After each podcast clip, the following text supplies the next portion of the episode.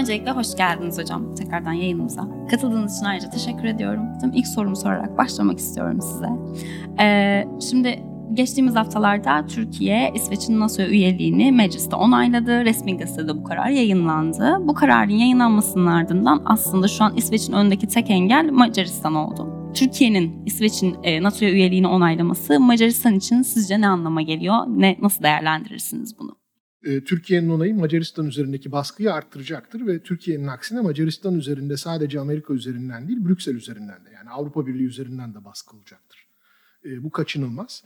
E, tabii Urban'ın burada ne yapacağını hep beraber göreceğiz. Fakat ben çok uzun boylu bir direniş sergileyeceğini zannetmiyorum.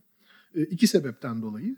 Bizim için nasıl NATO üyeliği ve bunun getirdiği kurumsal garantiler önemliyse Macaristan için de e, Avrupa Birliği üyeliği e, aynı şekilde stratejik öneme sahip. E, en azından şu anki hükümeti itibariyle e, Macaristan'ın Rusya'dan e, diğer Avrupa Birliği üyesi ya da e, NATO üyesi ülkelerin e, algıladığı gibi bir tehdit algılamadığı ortada. E, ancak e, Avrupa Birliği ile beraber hareket etmenin e, Macaristan'a sağlayacağı bir takım getiriler var. Beraber hareket etmemenin bir takım yaptırımları var. E, açabilir misiniz bunları? Şimdi e, Rusya konusunda politikayı belirleyen Avrupa Birliği'nin ana ekseni e, Almanya. E, Almanya, e, bunu Alman e, Başbakanı e, Seitenwende e, dönem değişikliği, zaman değişikliği olarak ifade etti. Almanya bir dönem değişikliği yaşıyor. Bu dönem değişikliğinin en önemli karşılıkları e, Rusya ile ekonomik ilişkilerin, e, enerji bağımlılığı başta olmak üzere tamamen yeniden tasarlanması, Almanya'nın Rusya'ya ekonomik bağımlılığının, enerji bağımlılığının ortadan kaldırılması, Almanya'nın İkinci Dünya Savaşı sonundan bu yana pasifist anayasası çerçevesinde daima demografik ve ekonomik gücünün sikletinin altında e, bir e, askeri güç e, bulundurma politikasına son vermesi. Yani Almanya silahlanıyor. Bu iki çok önemli değişiklik çerçevesinde tabii Almanya silahlanırken şimdi bir sosyal medya mimi vardı. Ukrayna Savaşı'ndan birkaç ay sonra paylaşılan. Bir Alman şey diyor. Yani şimdi yanlış anlamamak için soruyorum ya yani e, bizden büyük bir ordu kurmamızı, Polonya'yı geçmemizi, Ukrayna'ya girmemizi ve gerekirse Ruslarla savaşmamızı istiyorsunuz. Doğru anladım değil mi diyor. Hani sonradan bir sıkıntı olmasın diye. Almanya bunu en son ne zaman yaptı? Hepimiz biliyoruz. İkinci Dünya Savaşı sırasında yaptı.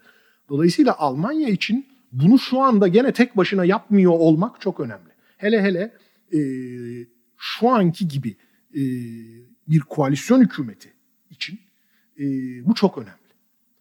Zira e, Avrupa Birliği'nin katılmadığı, Almanya'nın Rusya'yı tek başına dengelemeye çalıştığı bir senaryoda hem Almanya bunun ekonomik ağırlığını tek başına taşımak zorunda kalacak. Hem de Almanya'nın bu şekilde gerçek sikletini sergilemesi tabiri caizse bütün dünya jeopolitik dengelerini bozacak. Bunun olmaması için de Avrupa Birliği'nin geri kalanının Almanya ile beraber hareket ediyor olması lazım. Dolayısıyla Almanya buna çok büyük önem veriyor. Ve Macaristan e, adeta bir Galya köyü, e, Asterix'teki e, Galya köyü gibi ben Rusları tehlikeli bulmuyorum Şimdi bu tabii sürdürülebilir bir şey değil Almanya açısından. E, dolayısıyla Macaristan'ın kolunu bükecekler. Bunu ekonomik olarak yapacaklar, siyasi olarak yapacaklar. E, ve burada en önemli avantajları e, arkalarında NATO üzerinden Amerika'nın olması. Amerika da Macaristan'ın kolunu. Macaristan buna ne kadar dayanabilir? Bu bir soru işareti. Çünkü Macaristan nihai olarak hani sadece bizim gibi aynı zamanda Avrupa Birliği, bizim gibi aynı zamanda NATO üyesi olmakla kalmıyor. Bizim aksimize Macaristan bir de Avrupa Birliği üyesi. Ve yine bizim aksimize Macaristan bir orta boy gücün güç unsurlarının çoğuna sahip değil. Bizim sahip olduğumuz güç unsurlarına da sahip değil. Jeostratejik olarak önemli bir konumu olmakla beraber Türkiye'ninki gibi bir kesişme noktası, bir köşe taşı, pivot İngilizcesi konumu da işgal etmiyor.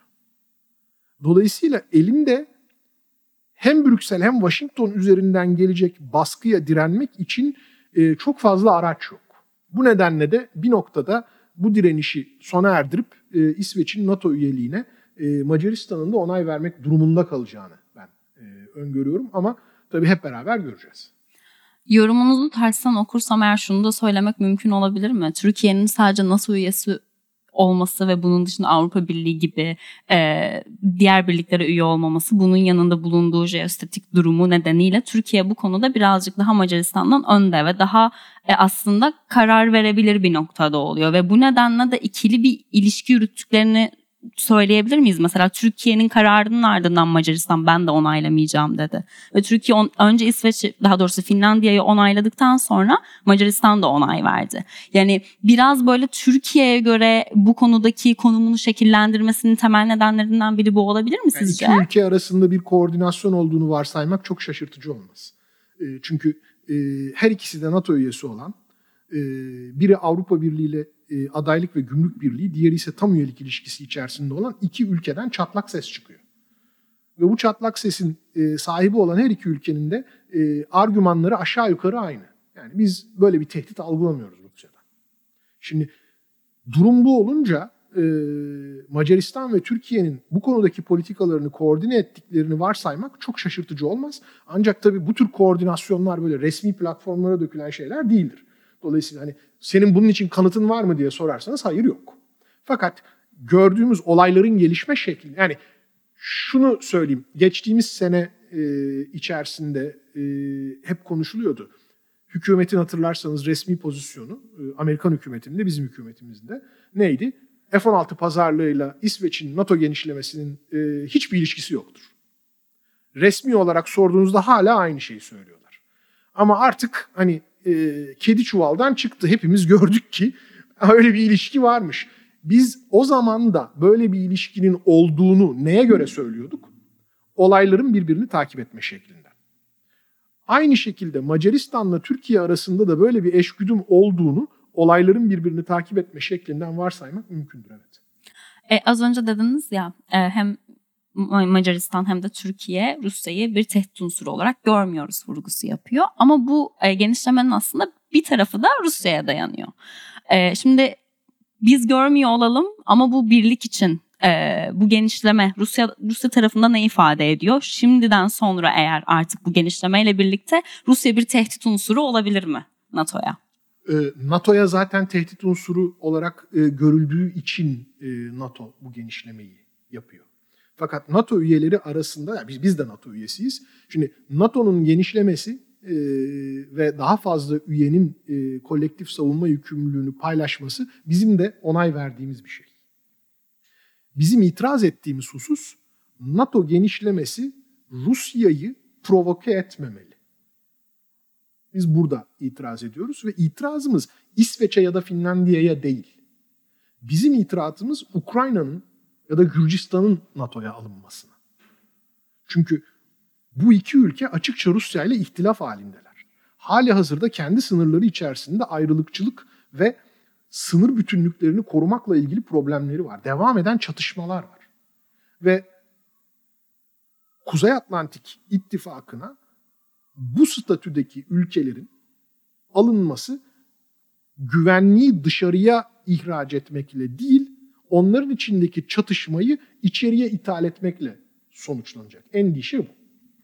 Rusya açısından bakarsanız Rusya zaten en başından beri NATO genişlemesinin kendisine yönelik ve düşmanca bir hareket olduğunu en üst düzeyde ve çeşitli defalar geçtiğimiz 20 yıl içerisinde söyledi. Bunların en meşhuru biliyorsunuz Putin'in 2007 Münih Güvenlik Konferansı konuşmasıdır. Ee, ve NATO'nun buna her seferinde verdiği cevap da e, NATO Bükreş zirvesinde e, olduğu gibi 2008'di yanlış hatırlamıyorsam NATO'nun genişlemesiyle ilgili kararları üyeleri alır. Ama biz genişlemeyi herhangi bir dış aktöre karşı gerçekleştirmiyoruz diyorlar. Ama bu tabii çok da samimi bir tutum değil. Çünkü hani NATO doğuya doğru genişliyor. E ne var NATO'nun doğusunda? Çin'e karşı genişlemiyor belli ki. Çünkü Rusya'yı içine almak gibi bir planı olmadığını da söylüyor aynı NATO. E, geriye bir tek Rusya kalıyor. Şimdi yani Rusya sınırlarına kadar genişleyecek NATO. E, bu da Rusya'nın e, 90'lı yıllardan beri sürdürdüğü yakın çevre politikasının e, çiğnenmesi demek. Çünkü Rusya kendini dünya politikasının şekillendirilmesinde eşit bir muhatap olarak hesaba katılması gereken bir büyük güç olarak görüyor. Sovyetler Birliği'nin varisi olarak görüyor. Bu görüşe siz katılıyor musunuz? Ne düşünüyorsunuz? Askeri olarak öyle olsa bile ekonomik olarak, ekonomik ağırlık olarak öyle olmadığı, teknolojik olarak öyle olmadığı ortada. Fakat şimdi Rusları buna ikna edemezsiniz. Emperyal geçmiş var. Ee, dolayısıyla Rusya bu Avrasya'yı kaplayan devasa bir coğrafyanın e, kontrolünü elinde tutan ve eski Sovyet coğrafyası üzerinde kendi önceliğini ve nüfuzunu diğer muhataplarının verili olarak kabul etmesi gerektiğini e, öngören bir politika istiyor. Bu çiğnendiği ölçüde de tepki veriyor. Neyle tepki veriyor? Elindeki araçlar belli. Enerji, askeri güç, eski Sovyet coğrafyasındaki Rus azınlıklar başta olmak üzere çeşitli etnik ve sınırsal çatışmalardan kaynaklanan donmuş çatışmalar. Bunlar üzerinden bu coğrafya üzerinde nüfuzunu tekrar tesis etmeye ve korumaya çalışıyor. Ukrayna Savaşı da bu çabaların geldiği son nokta aslında. Ve dolayısıyla Rusya'nın NATO'nun genişlemesini bir tehdit olarak gördüğü sarih. Fakat Soğuk Savaş döneminden bu yana tarafsız iki ülke olan Finlandiya ve İsveç'in NATO'ya dahil olması Rusya'yı yakın çevresi olarak tanımladığı eski Sovyet Cumhuriyetlerin, Ukrayna gibi, e, Gürcistan gibi, Moldova gibi e, ülkelerin NATO'ya girmesi kadar rahatsız etmiyor. Ben de size tam olarak bunu soracaktım. Türkiye ile Rusya arasındaki ilişkiyi göz önüne aldığımızda az önce söylediğiniz gibi diğer ülkeler yani Ukrayna'nın dahil olması evet Rusya ve Türkiye arasında büyük bir gerilim yaratırdı. Peki biz aynı şeyi mesela İsveç ve Finlandiya için söyleyebilir miyiz? Bunu soracaktım size Türkiye ile arasındaki gerilim üzerinden. Yaratmaz. Yaratmaz. Çünkü Rus tarafı e, Türkiye ile ilişkilerinde e, son derece e, geleneksel, kaba diyebileceğimiz bir realist tavır benimsiyor. Hani Türkiye ile Rusya arasında e, bu bağlamda tamamen e, ortak çıkara dayalı ve konjonktürel bir e, işbirliği var. İki tarafın da birbirine değerler bağlamında bir güven beslediğini ben düşünmüyorum. Yani çünkü bu çok uzun zamandır böyle. Yani Sovyetler Birliği ile ilişkilerimiz de böyleydi bizim. Kurtuluş Savaşı sırasında e, Lenin söylüyor. Yani e, Mustafa Kemal ve arkadaşlarının sosyalizm kurmak gibi bir niyeti yok ama emperyalistlerle savaşıyorlar e, ve boğazların kontrolünün emperyalizmin uşakları yerine milliyetçilerin elinde olması bizim çıkarımızadır. Düşmanımın düşmanı benim dostumdur. Tabii. tabii. Dolayısıyla e, Rus tarafı Türkiye'nin İsveç ve Finlandiya bağlamında bir NATO üyesi olarak oynaması gereken rolü oynaması gerektiğinin farkında. Ve buna tepki vermez. Rusya için kırmızı çizgi Montreux'ün esnetilmesi olur. Victoria Nuland burada biliyorsunuz e, bunun için geldiği söyleniyor. E, Türkiye mesela Ukrayna'ya hali hazırda envanterinde bulunan NATO silahlarından Yunanistan'ın yaptığı gibi e, vermeye başlarsa, Montreux'u esnetip e, Batı donanmalarının Karadeniz'de daha serbest hareket etmesini sağlarsa, Rusya'ya şu ana kadar e, uygulamadığı ya da çeşitli şekillerde etrafından dolaştığı bir takım yaptırımları uygulamaya başlarsa o zaman işte e, Rusya ile ilişkilerimiz bozulur. E, Türkiye'nin Ukrayna'ya İHA verdiği de söyleniyor mesela. Böyle İHA'lar, bir satış var. İHA'lar ayrı bir konu. İHA'lar e, savaştan önce zaten sağlanmıştı ve hali hazırda devam eden anlaşmalar çerçevesinde verildi. E, bu yine bu, de bir hani, sorun yaratmadı. Bu bir sorun yaratmadı. Yaratmadığını zaten Rusya ile ilişkilerin gidişatından görüyoruz. Fakat envanterdeki özellikle kara silahlarından ya da mesela biz mesela e, şu anda biliyorsunuz Amerika Birleşik Devletleri'nden e, modernizasyon kitleri alıyoruz. Elimizdeki Blok 30 e, 40 e, ve bir kısım 50 e, F-16 için. Mesela biz daha eski Blok 30 40 F-16'larımızı e, modernize etmek yerine Amerika Birleşik Devletleri'ne gidip şey deseydik. Ya bize şu parasını ödediğimiz e, F-35'ler de dahil olmak üzere. Yunanistan'a verdiğin kadar F-35 versen de biz de karşılığında bu elimizdeki eski F-16'ları Ukrayna'ya transfer etsek. Ve Amerika'da buna olumlu baksaydı. Hipotetik konuşuyoruz. Bu mesela Rusya ile ilişkilerimizi ciddi bozardı. Anlatabiliyor muyum? Ama bu zaten savaşın da e, belirli noktalarda yani Türkiye bu savaş başladığından beri, işgal başladığından beri çok tarafsız bir tutum izlemeye çalıştı ya. Bir tarafa biri verdiyse diğerine iki, diğerine iki verdiyse öbürüne üç vermeye çalıştı. Hep böyle bir denge politikası vardı.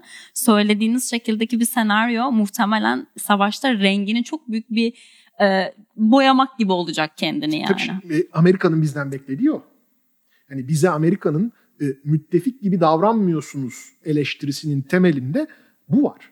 Yani e, bizden böyle davranmamız bekleniyor. Ve biz de e, mümkün olduğu kadar e, Rusya ile ilişkilerimizin Türkiye'nin e, bekası için, e, jeostratejik ve ekonomik çıkarları için e, elzem olduğunu e, ve dolayısıyla e, bu ilişkileri yıpratmadan ama bir NATO üyesinin asgari yükümlülüklerini de yerine getirmeye devam ederek bunu sürdüreceğimizi muhataplarımıza anlatmaya çalışıyoruz. Tabii anlattıklarımız çok hoşlarına gitmiyor. Yani e, bugün e, Nuland'la müzakerelerde e, ne anlatılacak e, bunu tabii e, ilerleyen e, zamanda göreceğiz ama e, bu çizgiden ayrıldığımız dakika bunun sonucunun Rusya ile ilişkilerimizin kötüleşmesi olacağını öngörmek çok zor değil. Ee, size şunu da sormak istiyorum hocam. Şimdi e, az önce bahsettiğiniz gibi Rusya'nın bu dönemde şu anda veya ilerisi ilerleyen süreç içinde askeri gücü dışında ekonomik olarak veya e, sizin de söylediğiniz gibi jeopolitik olarak herhangi bir şekilde dünya gücü olarak adlandırılması çok da mümkün değil gibi duruyor. Şu anki konjektür için konuşuyorum.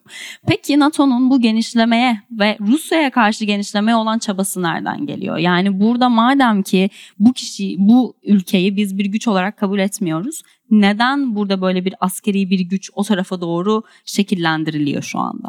Şimdi e, her iki tarafın perspektifi açısından e, farklı sonuçlara varıyorsunuz. Amerika açısından durum ortada. Amerika diyor ki e, eski Sovyet coğrafyasında Soğuk Savaş sonrasındaki 10 yıl içerisinde post komünist e, reformun başarısız olmasının sonucunda e, ahbap çavuş kapitalizmine yani crony capitalist e, ekonomik düzenler ve otoriter başkanlık rejimleri oluştu ve bunları da Rusya kolaylıkla kendi nüfuzunu sürdürecek şekilde manipüle ediyor. Ama bu ülkelerin halkları bu rejimler altında yaşamaktan bezmiş ve demokrasi istiyorlar. Dünya kapitalist ekonomisine eklemlenmek istiyorlar. Avrupa Birliği ile ve NATO ile ilişkilerini geliştirmek istiyorlar. E, biz de buna itiraz etmiyoruz. Biz de bunu destekliyoruz, teşvik ediyoruz. Amerika açısından durum bu kadar basit.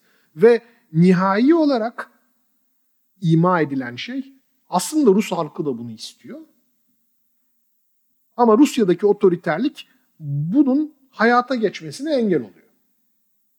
Şimdi Rusya tabii bunu direkt bir e, hibrit savaş çabasının kinetik olmayan aşaması olarak tasvir ediyor. Gerasimov'un meşhur 2013 makalesinde anlattığı üzere Rusya perspektifinden bütün bu renkli devrimler falan e, Batı'nın Rusya'ya karşı e, savaş çabasının kinetik olmayan aşaması.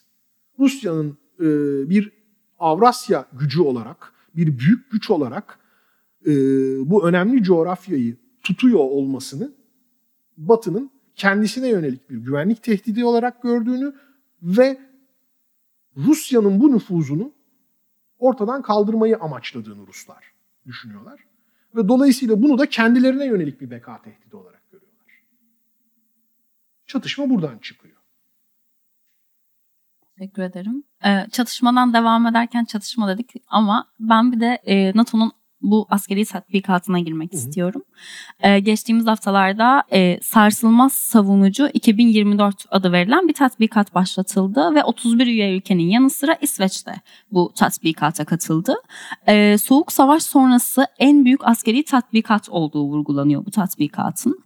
Ve e, bu aynı şekilde Ukrayna Savaşı'nın çıkmaza girdiği, kış koşullarını, savaş alanlarını don, dondurduğu ve Rusya'nın NATO'nun doğu kanadını tehdit etmesinden korkulduğu bir dönemde yapıldığına dikkat çekiliyor. Bunların, bu yorumların tamamını farklı uzmanlardan aldım.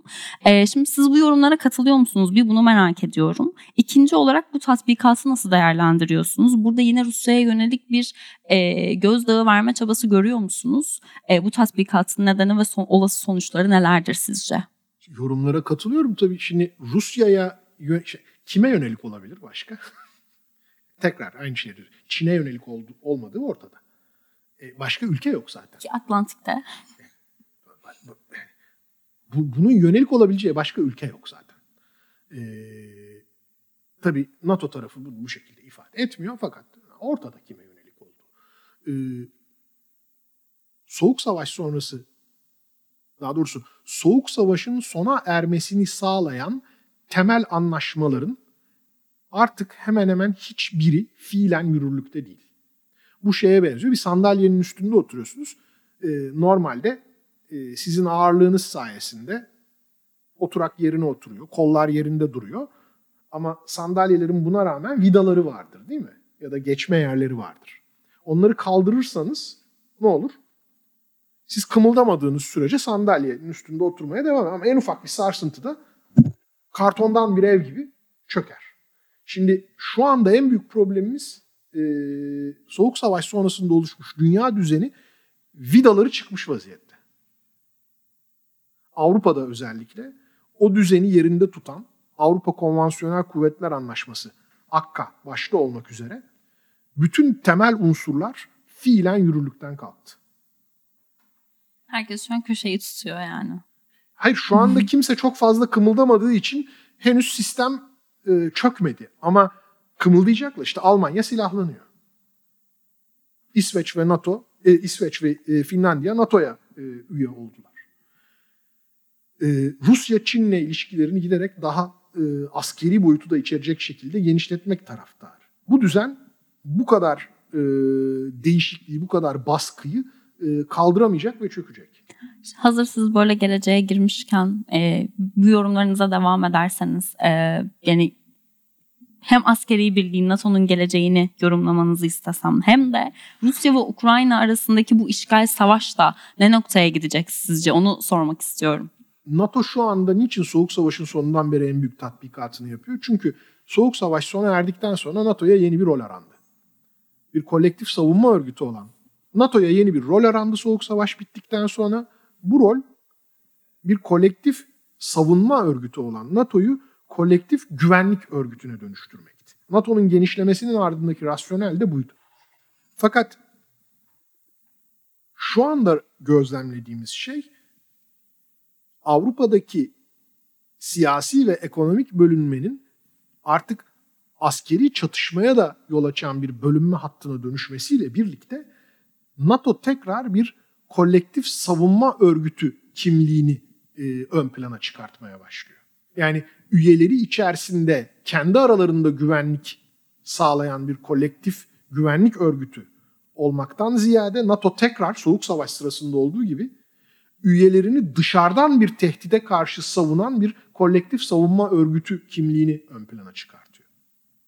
Bu da tabii kaçınılmaz bir e, biçimde rollerin, kullanılan teçhizatın, doktrinlerin yenilenmesi anlamına geliyor.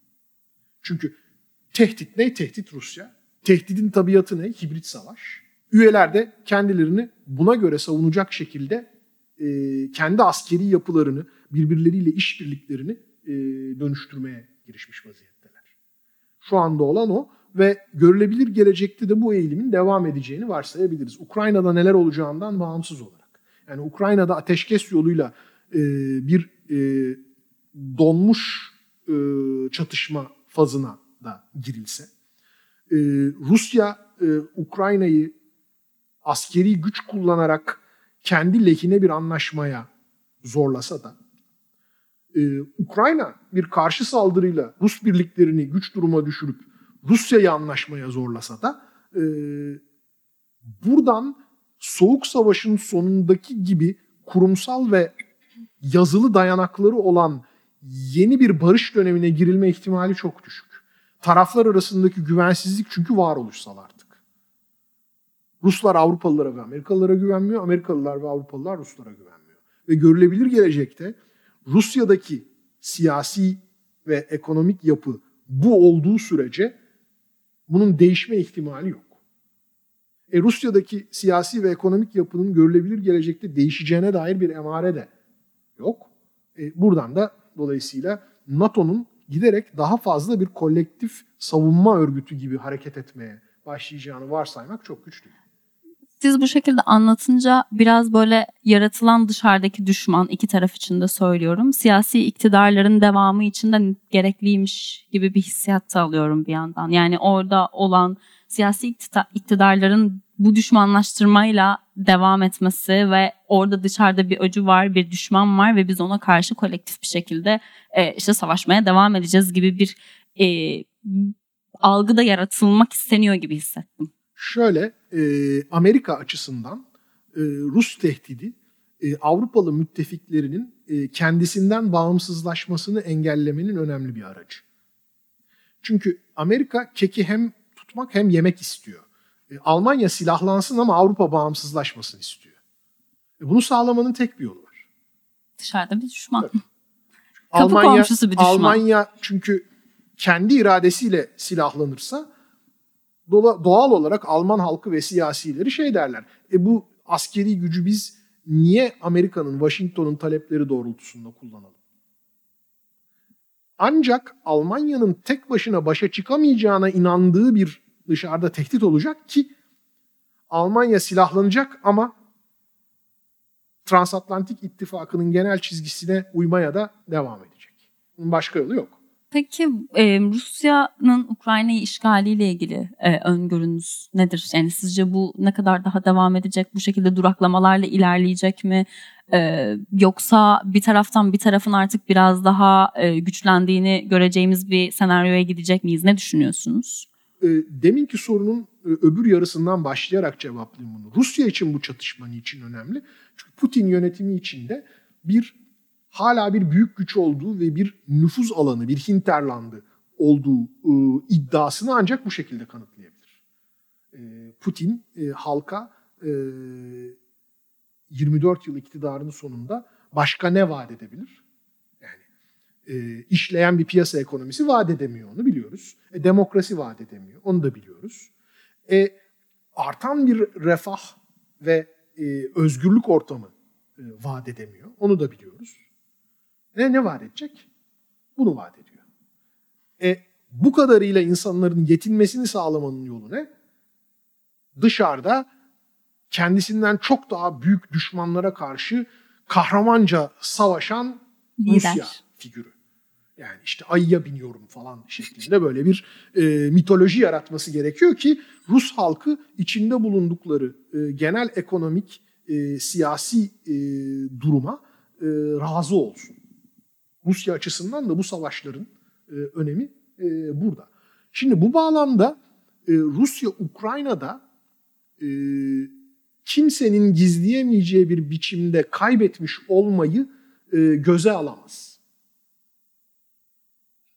Bu savaşın başından beri zaten temel açmaz noktalarından biri bu. Bakın Rusya büyük güç. Neresinden ölçerseniz ölçün. Evet büyük güçler kategorisinde daha aşağıda bir yerde e, indeks olarak. Ama Rusya büyük güç. Yani Almanya büyük güçse Rusya da büyük güç. Bu bir şey değil, tartışma konusu değil benim için. Sorun ne? Ukrayna değil. Ukrayna e, bir orta boy güç ve orta boy güçler kategorisinde de ortanın altında bir yerlerde. Yani bu şeye benziyor. Siz e, orta hafif siklet bir boksörle bir e, ağır siklet boksörü e, aynı ringe çıkartıyorsunuz e, Muhammed Ali'nin tabiriyle e, bu bir ma- maç değil mismatch yani uyumsuz eşleşme. E, Ukrayna'nın Rusya'ya karşı bu savaşı sürdürebilmesinin tek yolu dolayısıyla Rusya ile muadil kapasiteleri olan başka büyük güçlerin kendisini askeri ve ekonomik olarak desteklemesi. Nitekim Batı'nın desteği sayesinde Ukrayna şu ana kadar bu savaşı sürdürdü. Ancak bu destek dahi eğer Rusya bütün elindeki kabiliyetleri bu savaşı sürdürmek için güce tahvil etme siyasi iradesini sürdürürse Rusya'yı yenmeye yetmez. Rusya'yı sadece Ukrayna'yı şimdiye kadar dışarıdan destekleyen bu batılı büyük güçlerin savaşa doğrudan dahil olması zafere ulaştırabilir. Bu da mümkün değil bildiğiniz üzere. Neden mümkün değil? Çünkü bu fiilen NATO ile Rusya arasında ve kaçınılmaz bir biçimde nükleer silahları da içerecek bir savaşa yol açar. Ve bunu hiçbir taraf ne Rus tarafı ne e, NATO tarafı istemiyor.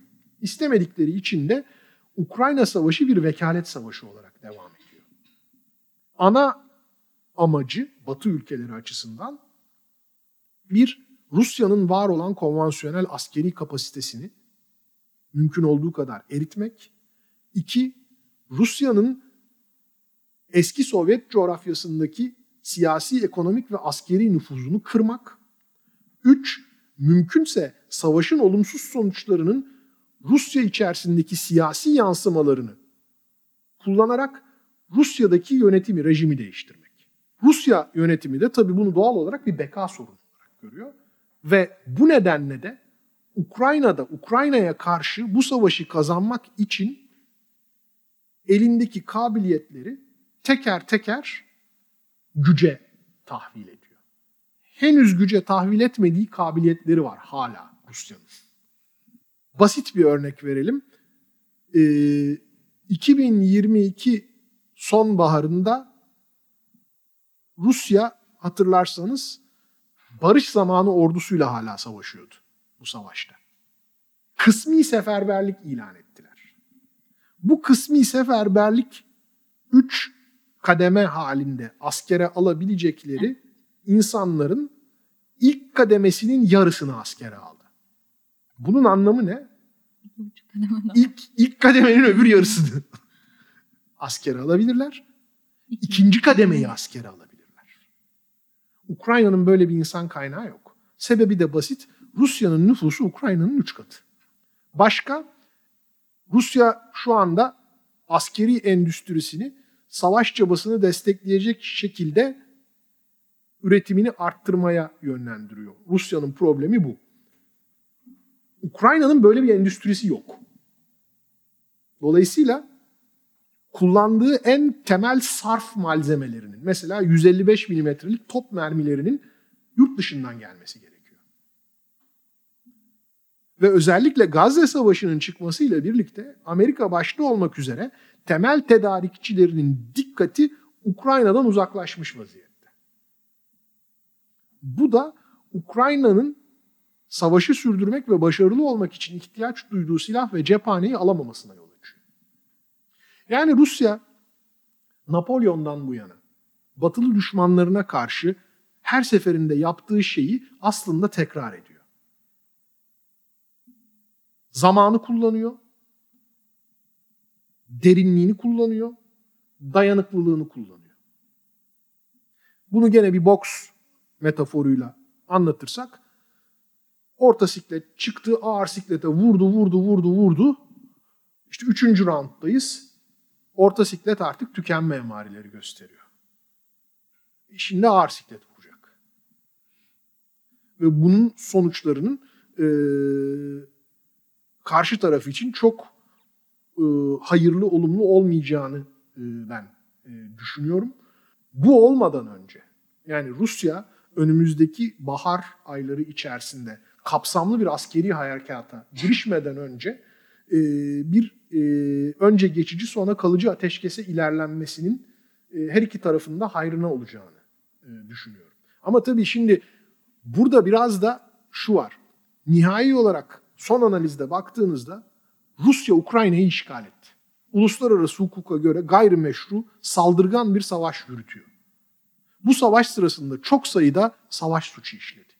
Dolayısıyla Ukrayna hükümeti kardeşim haklı olan benim. Batı da arkamda iyi kötü.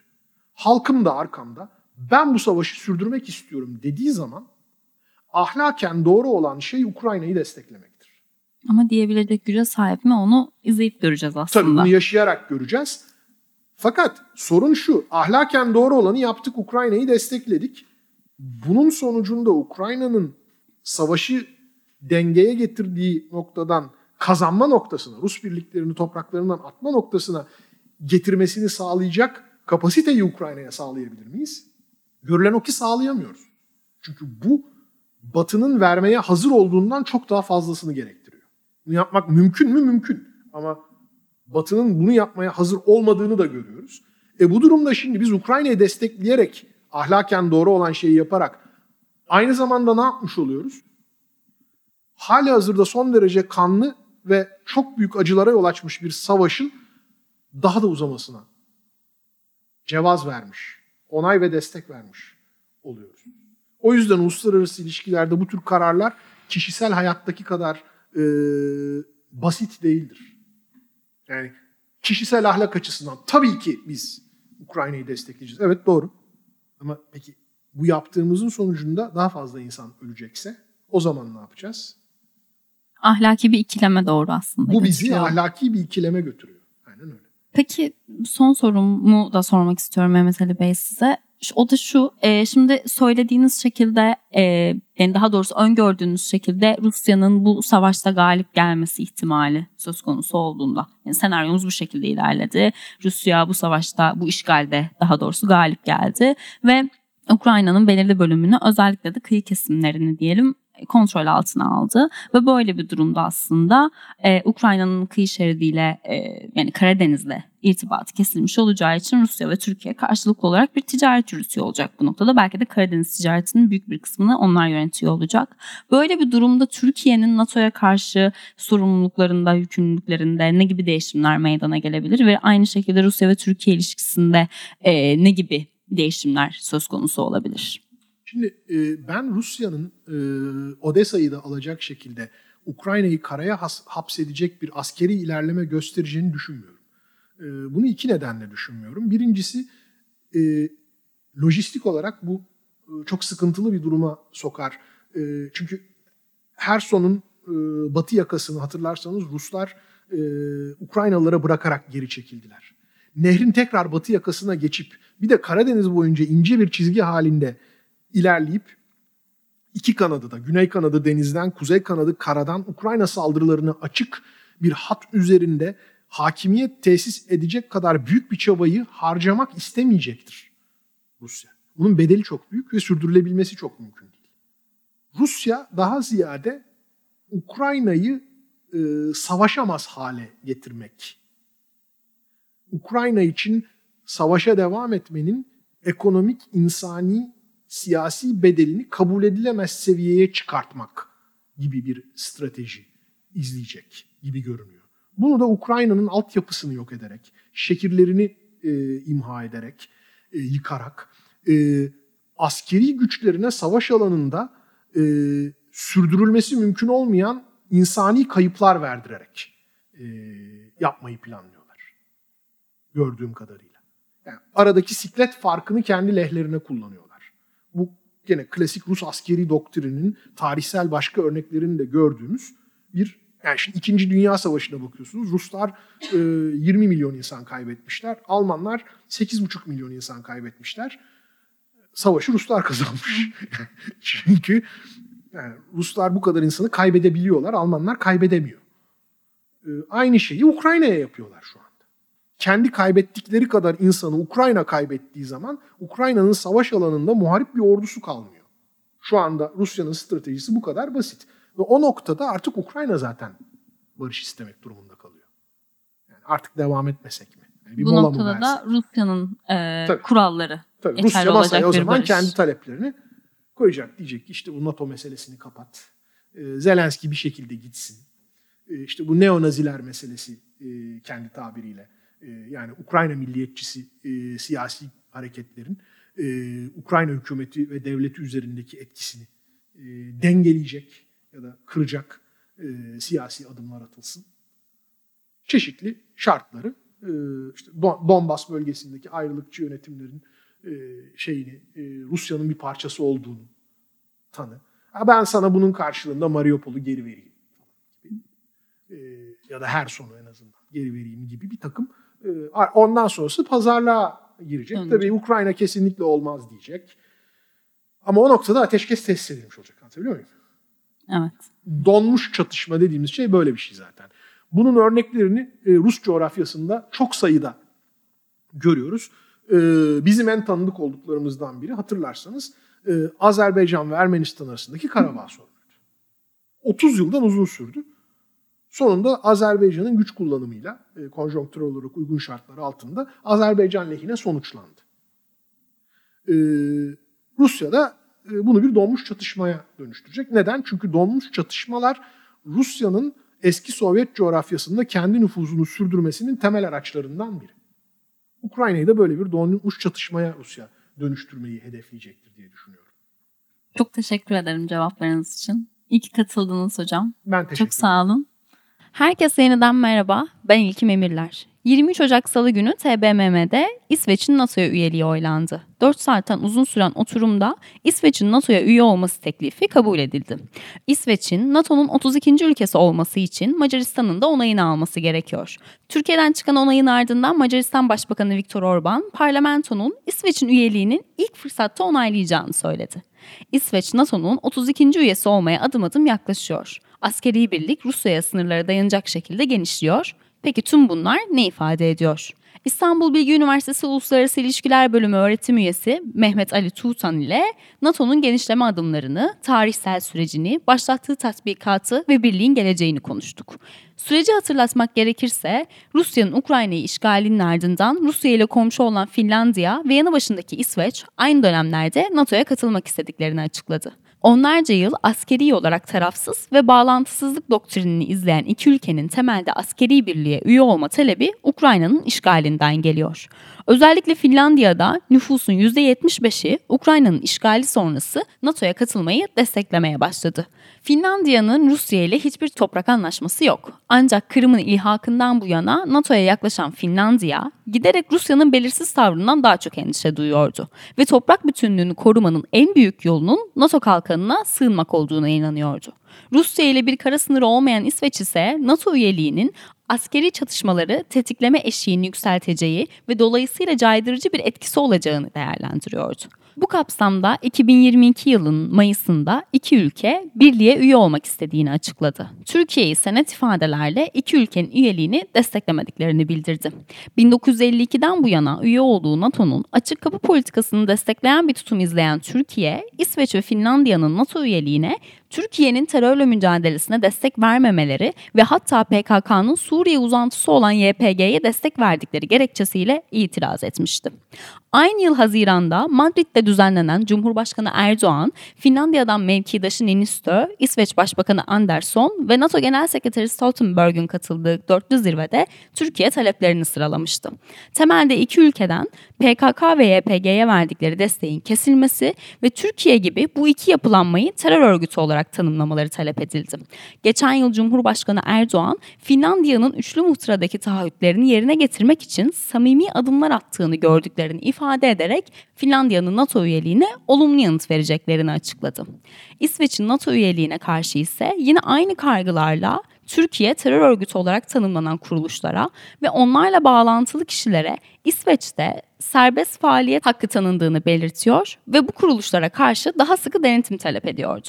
Bu talepler arasında aranan bazı kişilerin Türkiye'ye iadesi de bulunuyordu. Ancak birçok uzman Türkiye'nin İsveç'in NATO üyeliğini onaylama sürecini bir koz olarak kullandığını ve ABD silah ambargosuna karşı bir pazarlık unsuru olarak masaya getirmeyi planladığını vurguluyordu. Başlangıçta dolaylı olarak gündeme gelse de geçen yılın sonlarında iki konu açıkça birbirine bağlandı. 2021'den beri Türkiye'nin talep ettiği F-16 satışının açıkça İsveç'in NATO üyeliğinin onaylanması şartıyla yapılacağı açıklamaları arka arkaya geldi. Hatta Cumhurbaşkanı Erdoğan konuya ilişkin şu açıklamalarda bulundu. Biden ve yönetiminin İsveç'te İsveç çağrısı karşılık buldu. Türkiye İsveç'in NATO üyeliğini onayladı. Meclisteki onayın ardından karar resmi gazetede yayımlandı. Süreç Türkiye için böyle ilerlerken Macaristan, NATO ve Rusya için farklı sonuçlar doğurdu. İstanbul Bilgi Üniversitesi Uluslararası İlişkiler Bölümü öğretim üyesi Mehmet Ali Tuğtan ile bu sonuçları konuşarak röportajımıza başladık. Rusya'nın Ukrayna'yı işgali şu anda duraklamada gibi görünüyor olsa da Mehmet Ali Tuğtan olası sonuçların Rusya lehine olabileceğini değerlendiriyor. NATO'nun genişlemesi ise yıllardır devam eden düşmanlaşmanın önümüzdeki günlerde de devam edeceğinin bir göstergesi. Tüm bu gerilimlerin ortasında Türkiye hem bir NATO üyesi hem de Rusya'nın bir komşusu olarak ikili ilişkilerini aynı denge politikasıyla yürütmek zorunda gibi görünüyor. Ancak bunun ne kadar yapabilir zamanla göreceğiz. Bir sonraki bölümde görüşünceye dek hoşçakalın.